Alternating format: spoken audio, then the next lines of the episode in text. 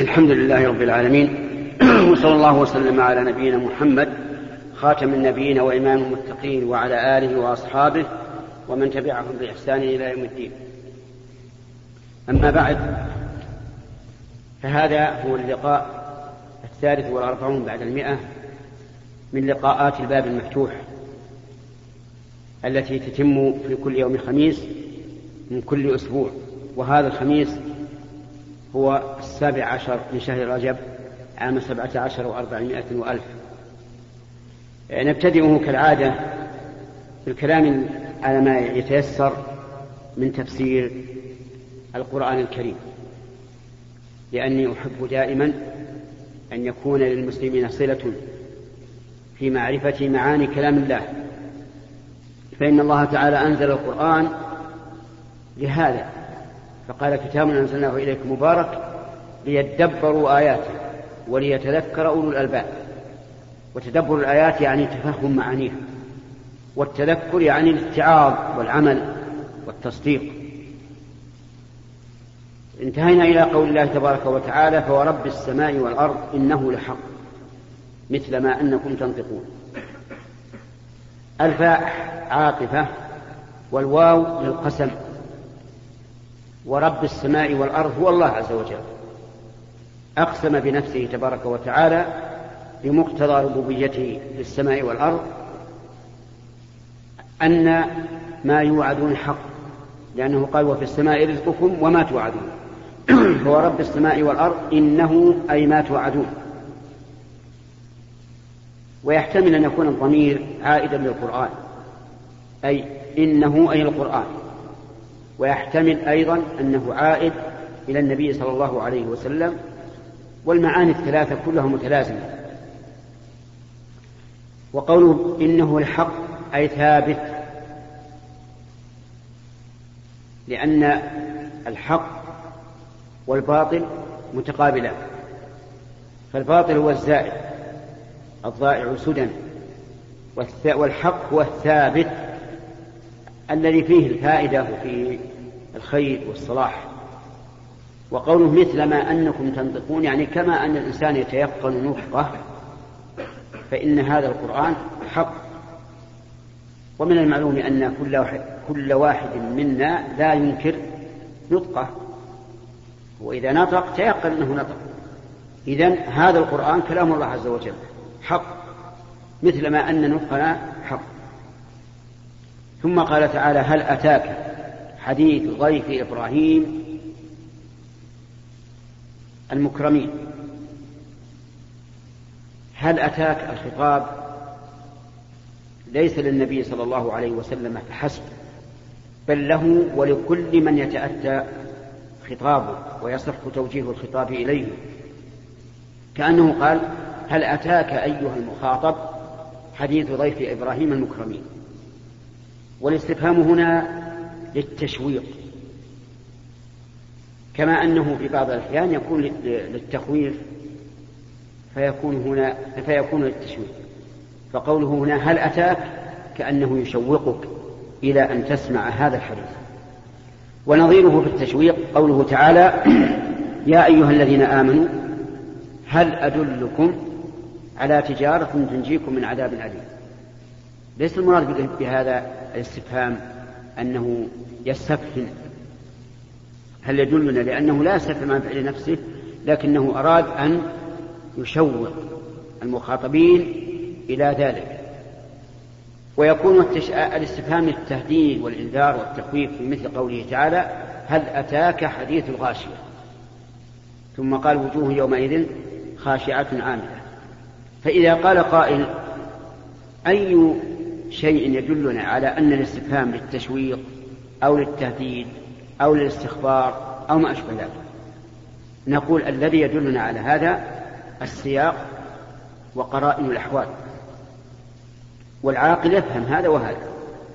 هل أتاك حديث أي خبر ضيف إبراهيم وضيف هنا مفرد لكنه يستوي فيه الجماعة والواحد وهم جماعة؟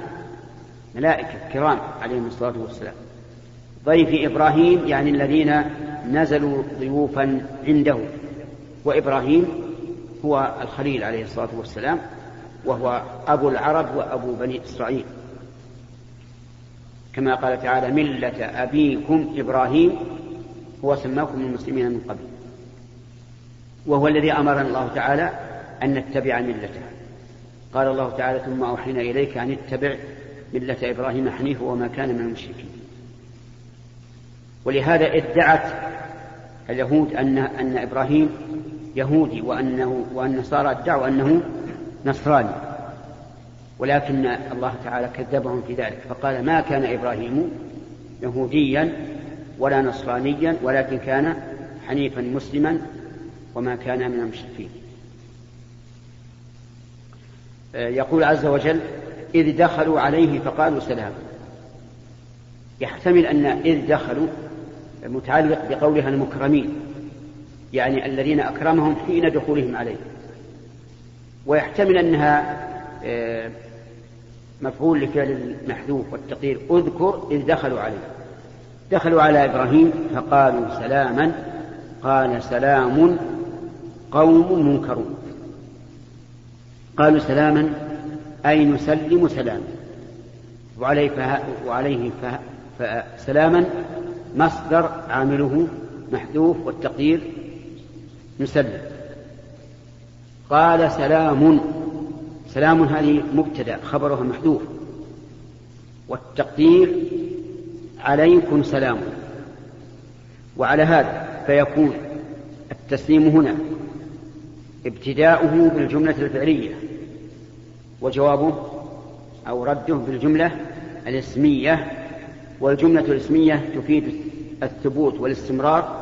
ولهذا قال العلماء رحمهم الله إن رد إبراهيم أكمل من تسليم الملائكة لأن تسليم الملائكة جاء بالصيغة الفعلية ورد, ورد إبراهيم جاء بالصيغة الاسمية. قوم منكرون قوم هذه خبر مبتدأ محذوف. التقدير أنتم قوم. وإنما قال إنهم قوم لأنهم بصورة البشر. وقوله منكرون أي غير معروفين. كما قال تعالى فلما رأى أيديهم لا تصل إليه نكرهم وأوجس منهم خيفة.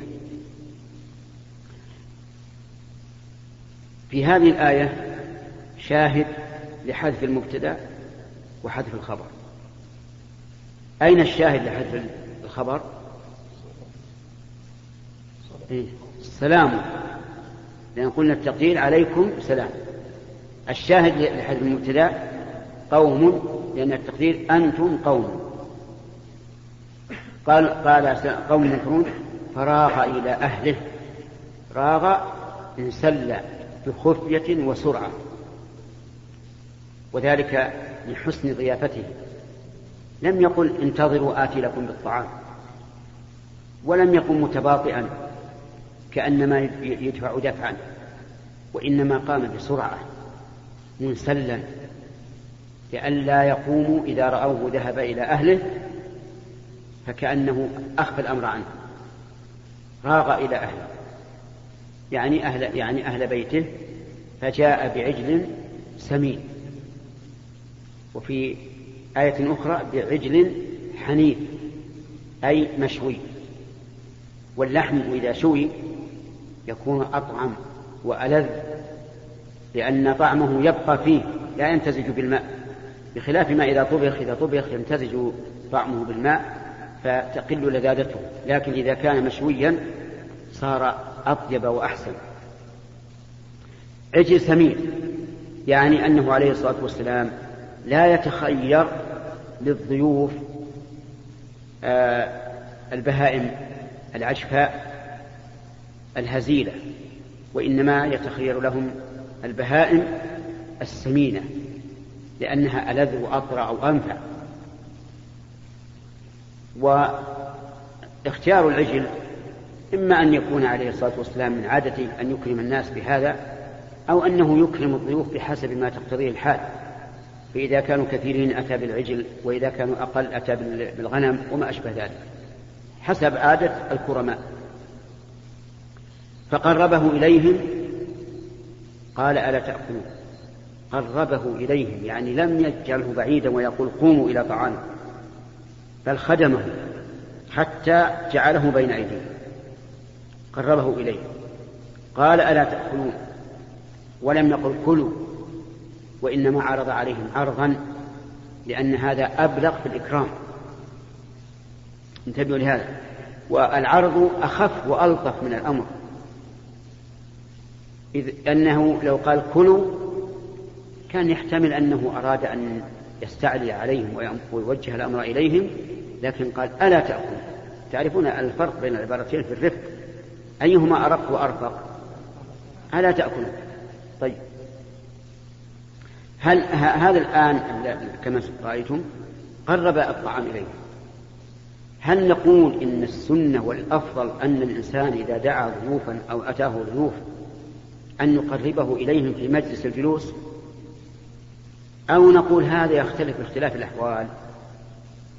الثاني هو, هو الأظهر لأن عموم قول الرسول عليه الصلاة والسلام فليكرم جاء ضيفه من كان يؤمن بالله واليوم الآخر فليكرم ضيفه يدل على أنك تكرمهم بما جرت العادة بإكرامهم به.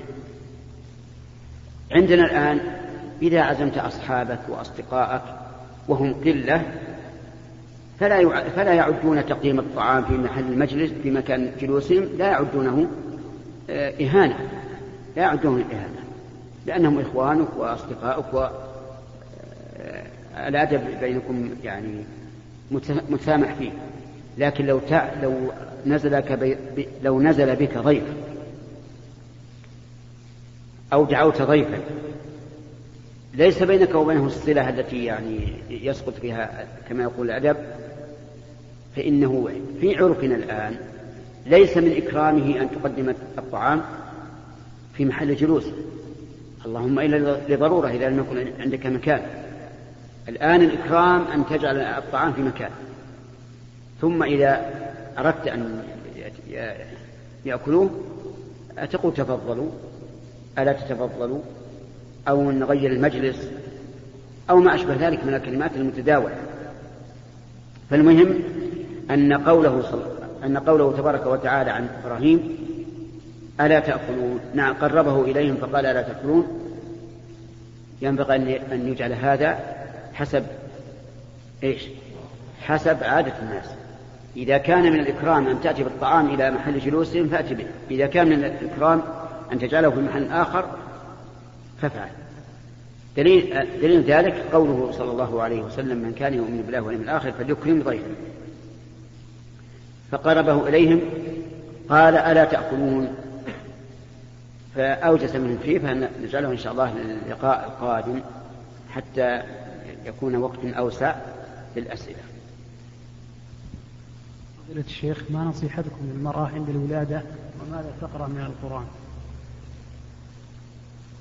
لا لا أرى نصيحة نوجهها التي أخذها الطلق إلا أن تعلق قلبها بالله عز وجل وتلجأ إليه وتسأله التنفيس لها ولا سيما إذا اشتد بها الطلق.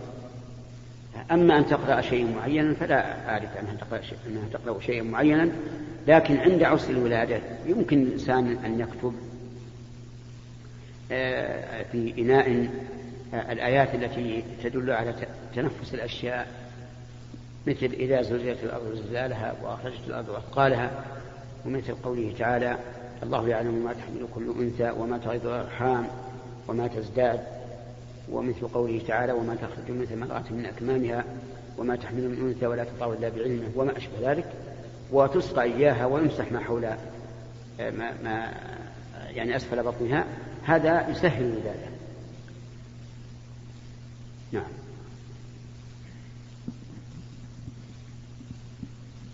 لا.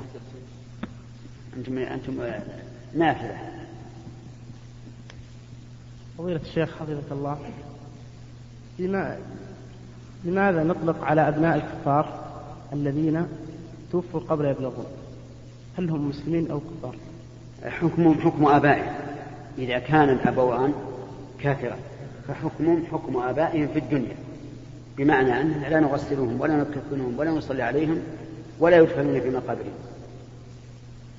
أما في الآخرة فأمرهم إلى الله. كما قال النبي عليه الصلاة والسلام الله أعلم بما كانوا عاملين. والذي يهمنا نحن هو أحكام الدنيا ماذا نصنع به؟ أما أحكام الآخرة فهي عند الله عز وجل. وقد ذكر كثير من العلماء رحمهم الله أن هؤلاء الأطفال وكذلك من لم تبلغهم الدعوة النبوية أنهم يمتحنون يوم القيامة. يعني يأمرهم الله تعالى بما شاء فمن أطاع منهم دخل الجنة ومن عصى دخل النار. نعم. فضيلة فضيلة الشيخ وفقكم الله. آه، هل يجوز للمرأة التي توفاها الله سبحانه وتعالى أن تترك تسافر مع رجل أجنبي بدون محرم؟ وسمعنا أنكم تقولون التي توفاها الله؟ نعم توفاها الله؟ كيف تسافر توفيها يعني جسدها يترك مع ساقنا مع رجل أجنبي. يعني تنتقل من منطقة من منطقة محارمها يتركونها يعني مع رجل أجنبي من منطقة لمنطقة وهل آه، وسمعنا أنكم تقولون الوفاة يوم الجمعة, ليس من علامات حسن الخاتمة فهل هذا صحيح؟ نعم. أما أما جانب السؤال الأول ما أدري إيش معناه جسد المرأة إذا توفي نعم. مثلا هنا في عنيزة نعم. وأرسلت للرياض مع رجل أجنبي. يعني ليس محرما لها. لا ليس هناك آه طيب. الجثة يعني. آه أولا لا ينبغي أن ينقل الميت عن عن الأرض التي مات فيها. بل الأفضل أن يدفن في مكانه وأرض الله تعالى كلها سواء. اللهم إلا أن يكون في بلد الكفر وليس فيه مقابر المسلمين فهنا ينقل إلى بلد إسلامي يدفن مع المسلمين. وأما في البلاد الإسلامية لا يدفن الإنسان في مكانه. ولهذا قال العلماء يكره أن ينقل الميت إلى مكان آخر. هذا بالنسبة لنقل الجثة. وأما بالنسبة للموت يوم الجمعة أو يوم الاثنين فهذا ليس ليس فيه فضيلة. يعني بما لأن الإنسان إنما يثاب على أمر له فيه فضيلة. يعني له فيه عمل. وهل الإنسان يتمكن أن يؤجل الموت إذا جاءه يوم الخميس إلى يوم الجمعة؟ لا يمكن. فالشيء الذي ليس للإنسان فيه عمل هذا ليس فيه ثواب وليس فيه عقاب. لكن إن وردت أحاديث تدل على فضيلة الموت يوم الاثنين مثلا فنقول بها. أما إذا لم يرد فالأصل أن ما لا ما لا اختيار ما ليس للإنسان فيه اختيار ليس فيه ثواب ولا فضل. وأما قول أبي بكر رضي الله عنه حين كان مريضا فكان يود أن يموت يوم الاثنين في مرضه ولم يمت فهذا حبا له أن يموت في اليوم الذي مات فيه الرسول عليه الصلاة والسلام. نعم. كيف يمكن أن نجمع بين لا صلاة قول صلى الله عليه وسلم لا صلاة لمن لم يقرأ بفاتحة أم الكتاب؟ بفاتحة الكتاب. بفاتحة الكتاب وقوله تعالى وإذا قرأ القرآن فاستمعوا له وأنصتوا. نعم. والخشوع في الصلاة. للظاهرة الجمع بينهما أن قوله صلى الله عليه وعلى آله وسلم لا صلاة لمن لم يقرأ بفاتحة الكتاب خاص. وقوله وإذا قرأ القرآن فاستمعوا له وأنصتوا عام. ما ذكر الرسول في الصلاة ولا غير الصلاة. يعني ما ذكر الله تعالى الصلاة ولا غير الصلاة. فيكون هذا العموم مخصوصا بقوله صلى الله عليه وسلم لا صلاة لمن لم يقرأ بفاتحة الكتاب ونقول للمأموم مع إمام يجهر في صلاته اقرأ فاتحة الكتاب فقط. والباقي يجب عليك الإنصات وكل واحد يعلم أن النصوص العامة قد يلحقها تخصيص. ولهذا جاء في حديث عبادة بن الصامت رضي الله عنه أن النبي صلى الله عليه وسلم صلى بهم ذات يوم صلاة الفجر. ثم انصرف وقال للصحابة ما لي أنازع القرآن. ثم قال لهم إذا يعني إذا سمعتم الإمام فلا تقرأوا إلا بأم الكتاب فإنه لا صلاة لمن لم يقرأ بها وهذا في صلاة الفجر وهي صلاة جهرية. نعم. الشيخ هناك فتوى آه. نتأكد منها فتوى يعني نسبة لك. لكن أنت من من الحنين إيه. طيب. امرأة أرادت النكاح وشرطت على زوجها أن تعمل وشرط عليها الزوج إنه ما ينفق عليها. سمح لها تعمل لكن ما ينفق عليها. وسمعنا إنك عجزت هذا. بالأخوة يقول إنك سمعت فتوى صحيح صحيح. إذا شرطت أن تعمل في التدريس أو غيره من الوظائف ورضي بذلك فلا بأس. وإذا أسقطت النفقة أيضا يشترط عليها أن نفقة فكذلك لا بأس بذلك لأن النفقة حق لها. فإذا أسقطتها فلا حرج عليها نعم. فضيلة الشيخ أنا من خارج مدينة عنيزة طبعا. أريد السفر مثلا للرياض. نويت السفر قبل أن آتي. هل يحق لي أن مثلا أن أسافر وأخر صلاة الظهر مع العصر؟ أجمع تأخير؟ أي نعم لكن إذا كنت مقيما هنا إلى إلى إلى العصر. يدخل وقت الظهر بس. فقط. إلى انتهاء نهاية اللقاء. لا بأس. إذا صليت مع الجماعة فصل العصر قصرا. أيضا صلي العصر بعد الظهر قصرا واستمر. نعم. فضيلة الشيخ سائل يسأل ويقول هل يجوز لي أن أجزئ آه، القدر الواجب في زكاة الذهب مثلا؟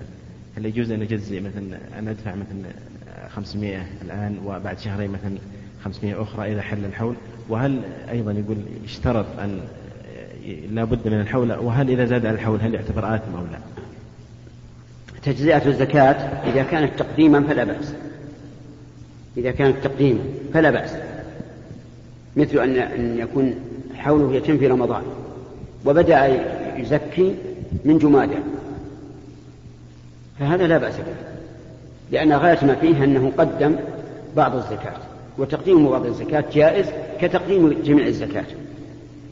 أما في التأخير فلا يجوز. يعني لا يجوز إذا حلت الزكاة أن يؤخر بعضها ويقسطه لأن الزكاة يجب دفعها على الفور مرة واحدة إلا أنه يعفى عن عشرة أيام شهر نصف شهر نصف شهر. وكذلك لو فرضنا أنه مثلا آه، أن الفقراء عنده قليلون ولو دفع إليهم جميعا أفسدوها فيريد أن يجزئها عليهم لمصلحتهم. فلا بأس. لأن هذا لمصلحة المعطى. نعم.